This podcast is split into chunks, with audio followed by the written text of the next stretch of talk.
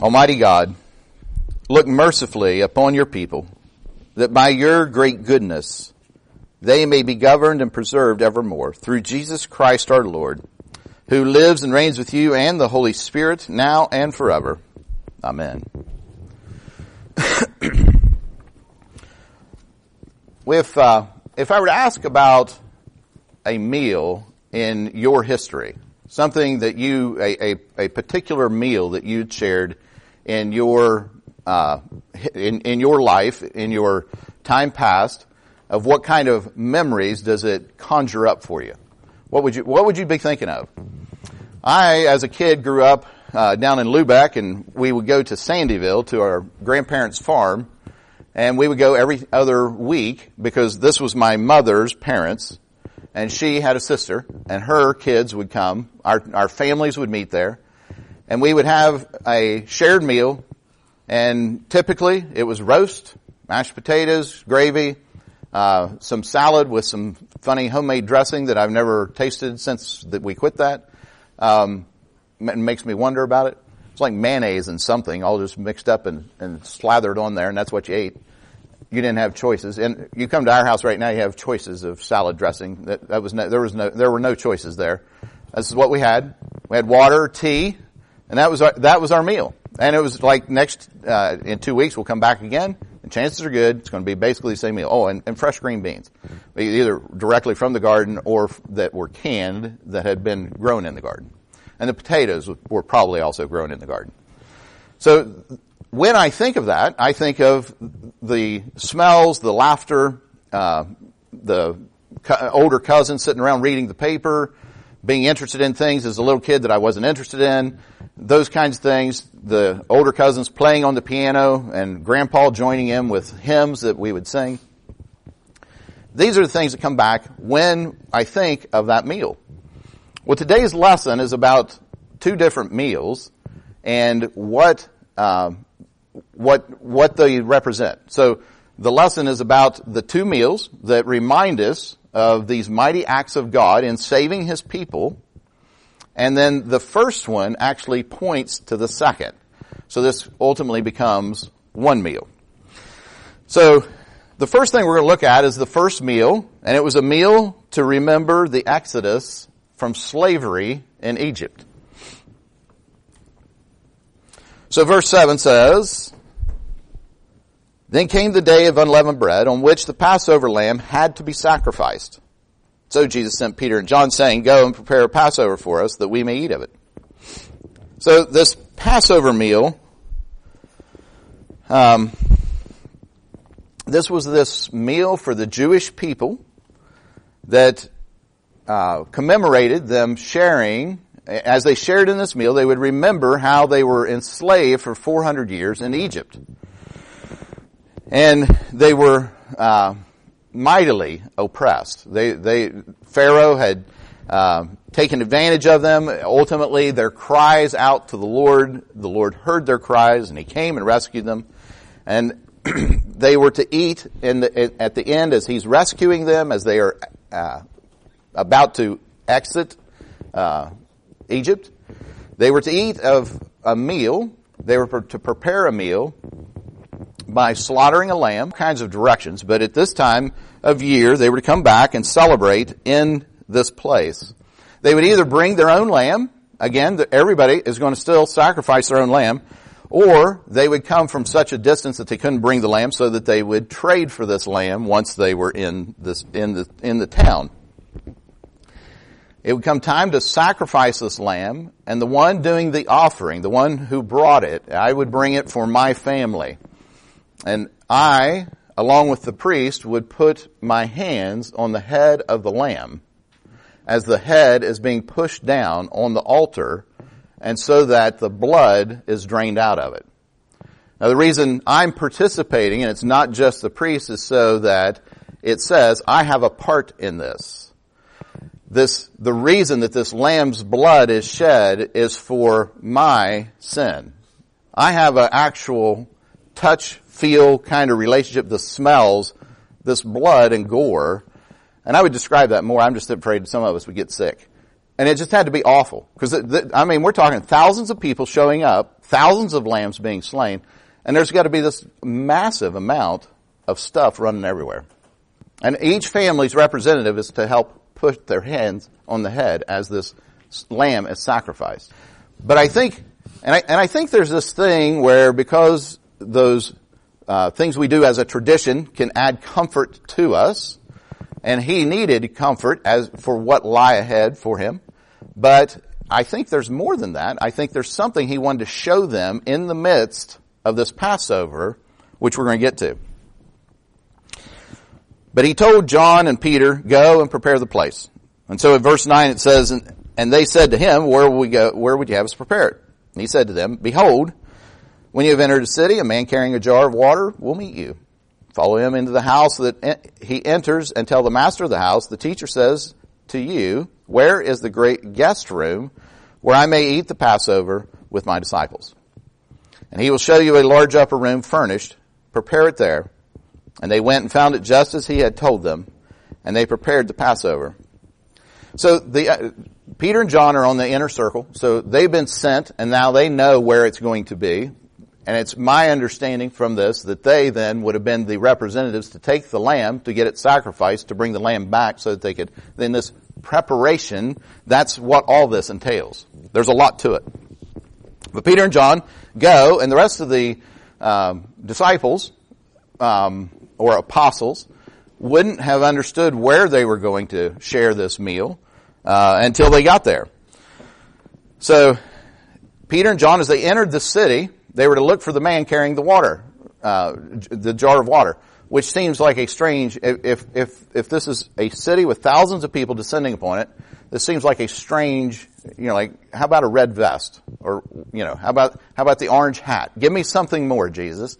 But this would stick out as much because typically women were the ones who carried water.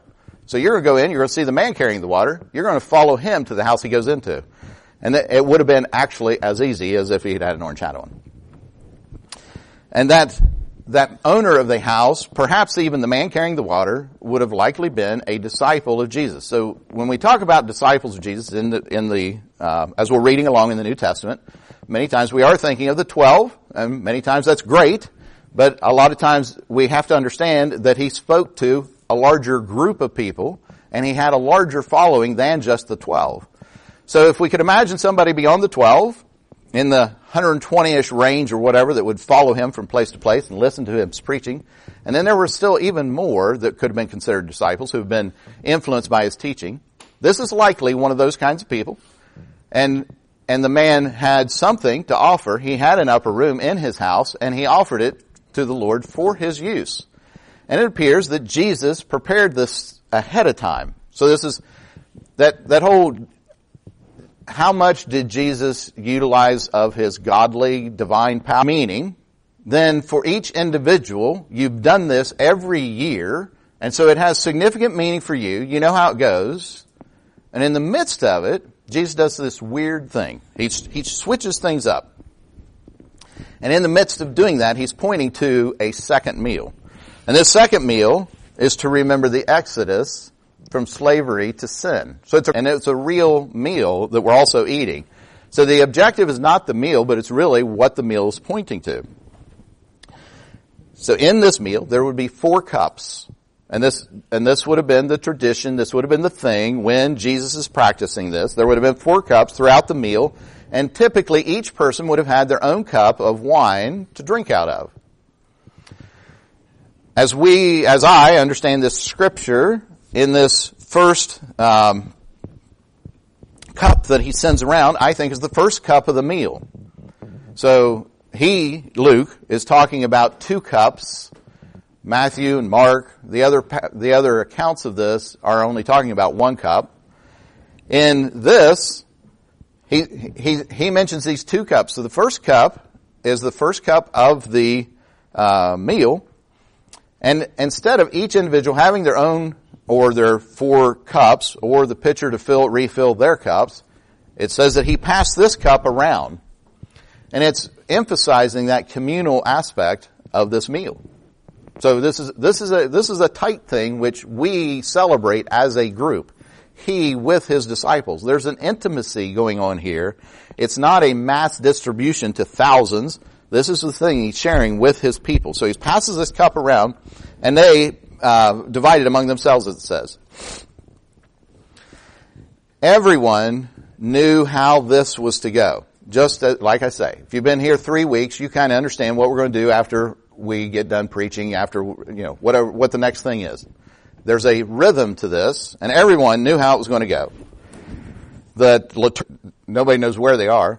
They find their places to be, and they end up going back home, and they're talking to mom and dad. They're talking to their wives. They're talking to their brothers and sisters, and they're recounting their journey over these last 3 years. And they're talking about some of the things that they've seen. Can you imagine that recounting of that and saying, and then we got to that last supper deal. We got to the Passover meal. And again, this is something that they know. Whoever these people are going to go share this with, they know. They know how the Passover meal goes. And they would know the significance of the blessing of the bread and then what was supposed to come. And so when the disciples have this very disconcerted look on their face, and they're like telling their friends, their neighbors, their family about this weird thing that Jesus did in the midst of this Passover meal. He said, "This is my body, which is broken for you." What is that? But that's not all. So then he took the cup, and he said, "This is the blood of the new covenant, which is my blood, shed for you and for many for the forgiveness of sins." And they're trying to make sense of this. They're trying to make sense of this. This is unlike anything they had ever experienced. We take it for granted. This is what we know. I'm telling you, this would have been weird. I have nothing to compare this to. There's a thing where you're expecting, you know what's to happen, and in the midst of it, there's this strange thing that then enters the person's minds, and they have to dwell on this over and over and over again and trying to make sense of it, trying to interpret what they have just experienced.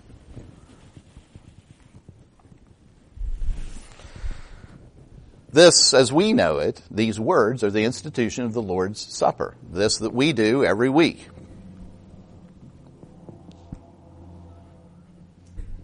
Jesus said, "This is the blood of the new covenant, which is poured out for you."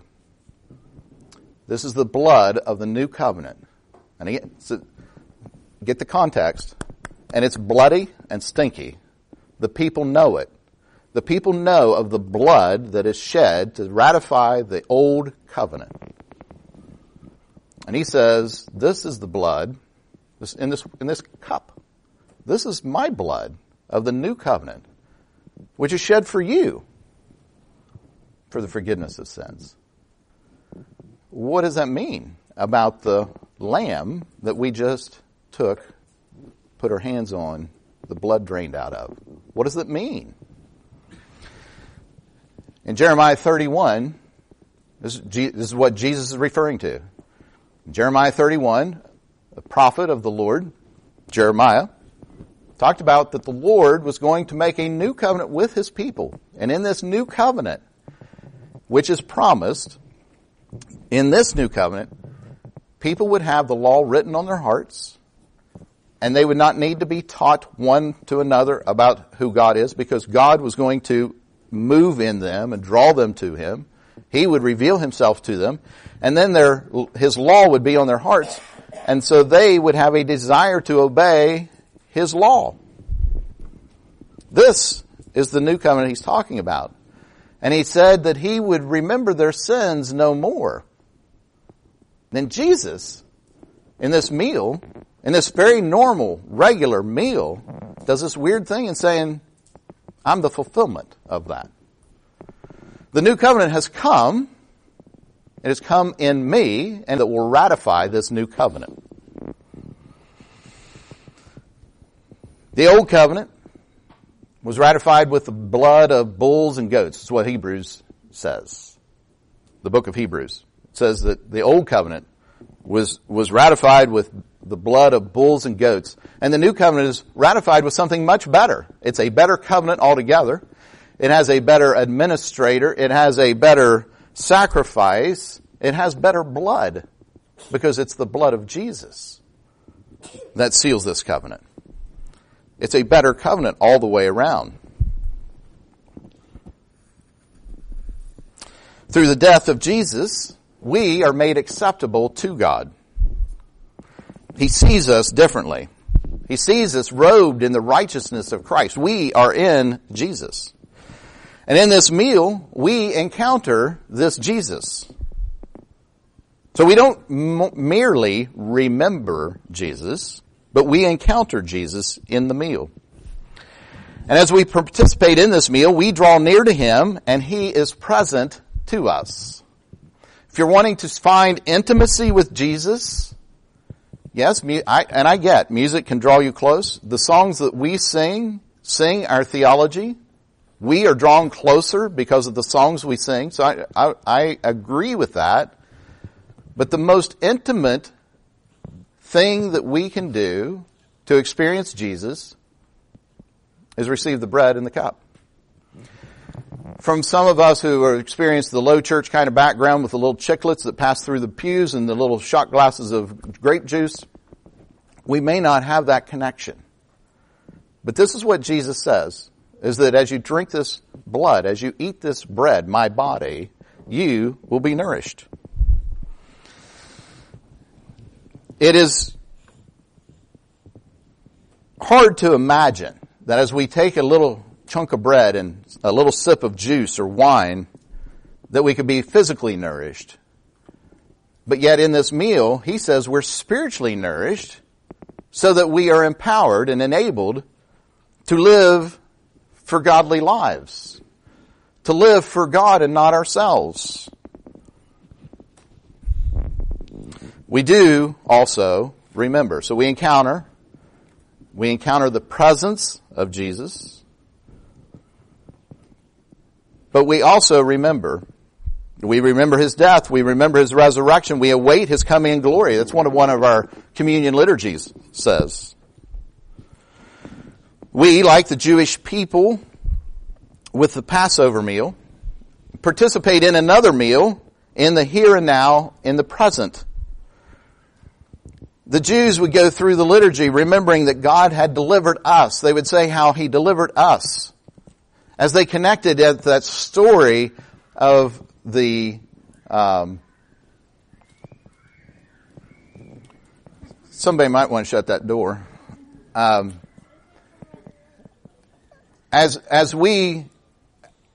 they would talk about that story about the Exodus, they were participants in it.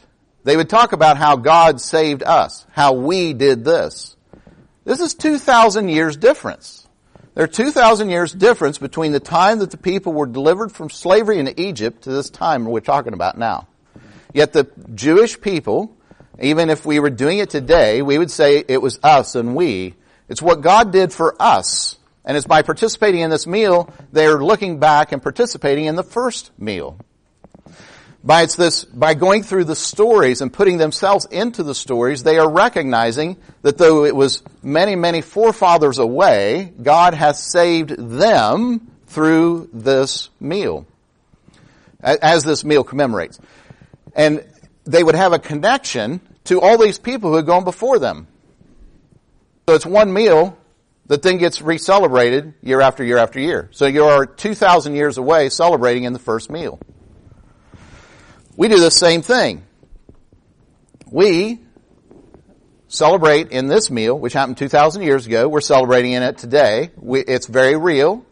And we are looking back to that meal that happened, and we're participating in this meal that we're just talking about. In this, where these disciples are shocked, we are participating in this meal, and we're recognizing that it's his blood that is shed for us. This is very personal. It's very communal. There's a corporate aspect to it. It's all those for the 2,000 years who believe this, who this is true for, but it's very true for us in a very personal way, and we are in the midst of this story because of that meal. Some people use the term anamnesis, and I think I said that about right, anamnesis, to describe what's happening here as we participate in communion. But we're not just participating in this previous meal. We're actually participating in the heavenly meal. And in Revelation 19, Jesus talks about the great banquet, great wedding banquet of the marriage supper of the Lamb. And so the people from every tribe and tongue and nation are gathered in this praising Jesus. And there's this meal that we get to set at the table. What we're doing when we participate in the here and now is we are participating in that which is to come. An example I've heard explained is the concept of an acorn. In the acorn, there's an oak tree. The oak tree is waiting to grow. So the acorn falls in the right land and goes to seed and bears fruit. As time goes by, it becomes this giant oak tree. So it was really an oak tree in the beginning as it was the acorn. So there's this participation of the oak tree even in the acorn.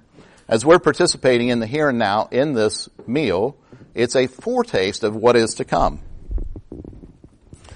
So we remember in this meal what has happened in the past about what Jesus did on the cross. But we're also partaking of this thing promised for the future. So it's the both and at this point. And there is a sense in which we do lift our hearts up to the Lord. And we join the heavenlies, the archangels, the angels, the archangels, and all the company of heaven who forever sing this hymn. As we join in our worship, we are joining with those who've gone before us.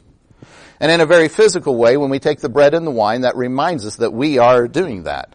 We, in our way of thinking, that's a little challenging for us. But spiritually, this is what's going on when we go through this communion that we do. So we look back and we remember and recall what God has done for us in the Christ event, if you will, the coming, the incarnation, the life, the ministry, the death, the resurrection, all that stuff. The Christ event, we look back for that. But then we also look around in this meal at the present. And we recognize that we're not the only ones taking communion. I believe the way we practice receiving communion here is it's the both and. It's a corporate, but it's also the most intimate in a personal way. And there are a zillion different styles and different traditions, and we could do it different ways. I like the way we do it because it gets to be like just me and Jesus. But it's not just me and Jesus. It's also all of us. And so I'm forced to look around in here, but then beyond here, to say, oh, those who participate in this meal are being drawn into one body. And though we have differences, again, we're from every tribe, tongue, and nation, this fulfillment of what's to come in Revelation we're seeing in the here and now. So in different contexts where we're not all just a bunch of white people, you would see different tribes, tongues, and nations being present. You would see that every socioeconomic class is represented. You would see the different skill levels of different people represented. You would see people from different backgrounds, different family backgrounds, all becoming one family here. They say that all ground is equal at the foot of the cross. There are no differences. There are no separations. And we all need what Jesus offers us in the cross. But then you move that to this meal, and the same is true. So we need what he gives us in this meal. And so we're convinced then, as we're looking around, that we are members of this body that he is gathering unto himself. And we are one in him. So we look back, we look around, and then we look forward to that feast where we get to sit at the table with the Lord. And we're reminded of 2 points to establish our view of our current times and our interpretation of the world. We're reminded in this meal of the gospel, of what Jesus did for us when we did not deserve it. We just sang that, yet even in my sin, his blood was shed for me. Yet even in my sin, his blood was shed for me. He doesn't say, if you'll get cleaned up, I'll forgive you. And in this meal, we're reminded that in a very physical form. He says, you're forgiven. You're mine. All that I have is yours, and all that you have, I take. A beautiful picture of the gospel. So we're reminded of 2 points. The gospel, and then where we're going. We're reminded in this meal, just in the simple taking of this bread and wine, of this that is to come. That this is not our home. that we are residents of heaven, that we are sons and daughters of the King, that we get to be brought into the family and seated at his table, and we get to dine with him. This is a beautiful thing that's represented just in this simple meal that we do called communion or the Lord's Supper. Our gaze is cast beyond the here and now to what is to come.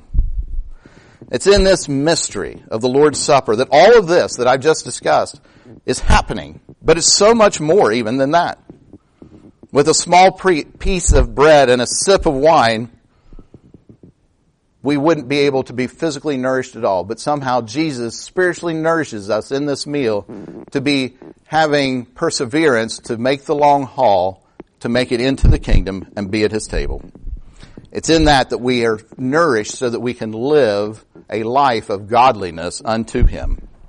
It's in response to what we have experienced in this meal, what we've experienced in his presence, what we've experienced in the gospel, how we live. That question of how now shall we live? This meal tells us this every time we receive it. We should put off the old self and live for him. This is the power that we have to die to the world, the flesh and the devil, and live for him. So as we come to the table, let us come expectantly. Let us come expecting to meet the Savior here, expecting to give ourselves away in response. In this self-giving meal that he gave us, this is my body, which is given for you. Let us receive that and then be willing to die to ourselves, to give ourselves away for the good of his name, so that all may hear of his wonderful grace. In the name of the Father, the Son, and the Holy Spirit. Amen. Let us pray.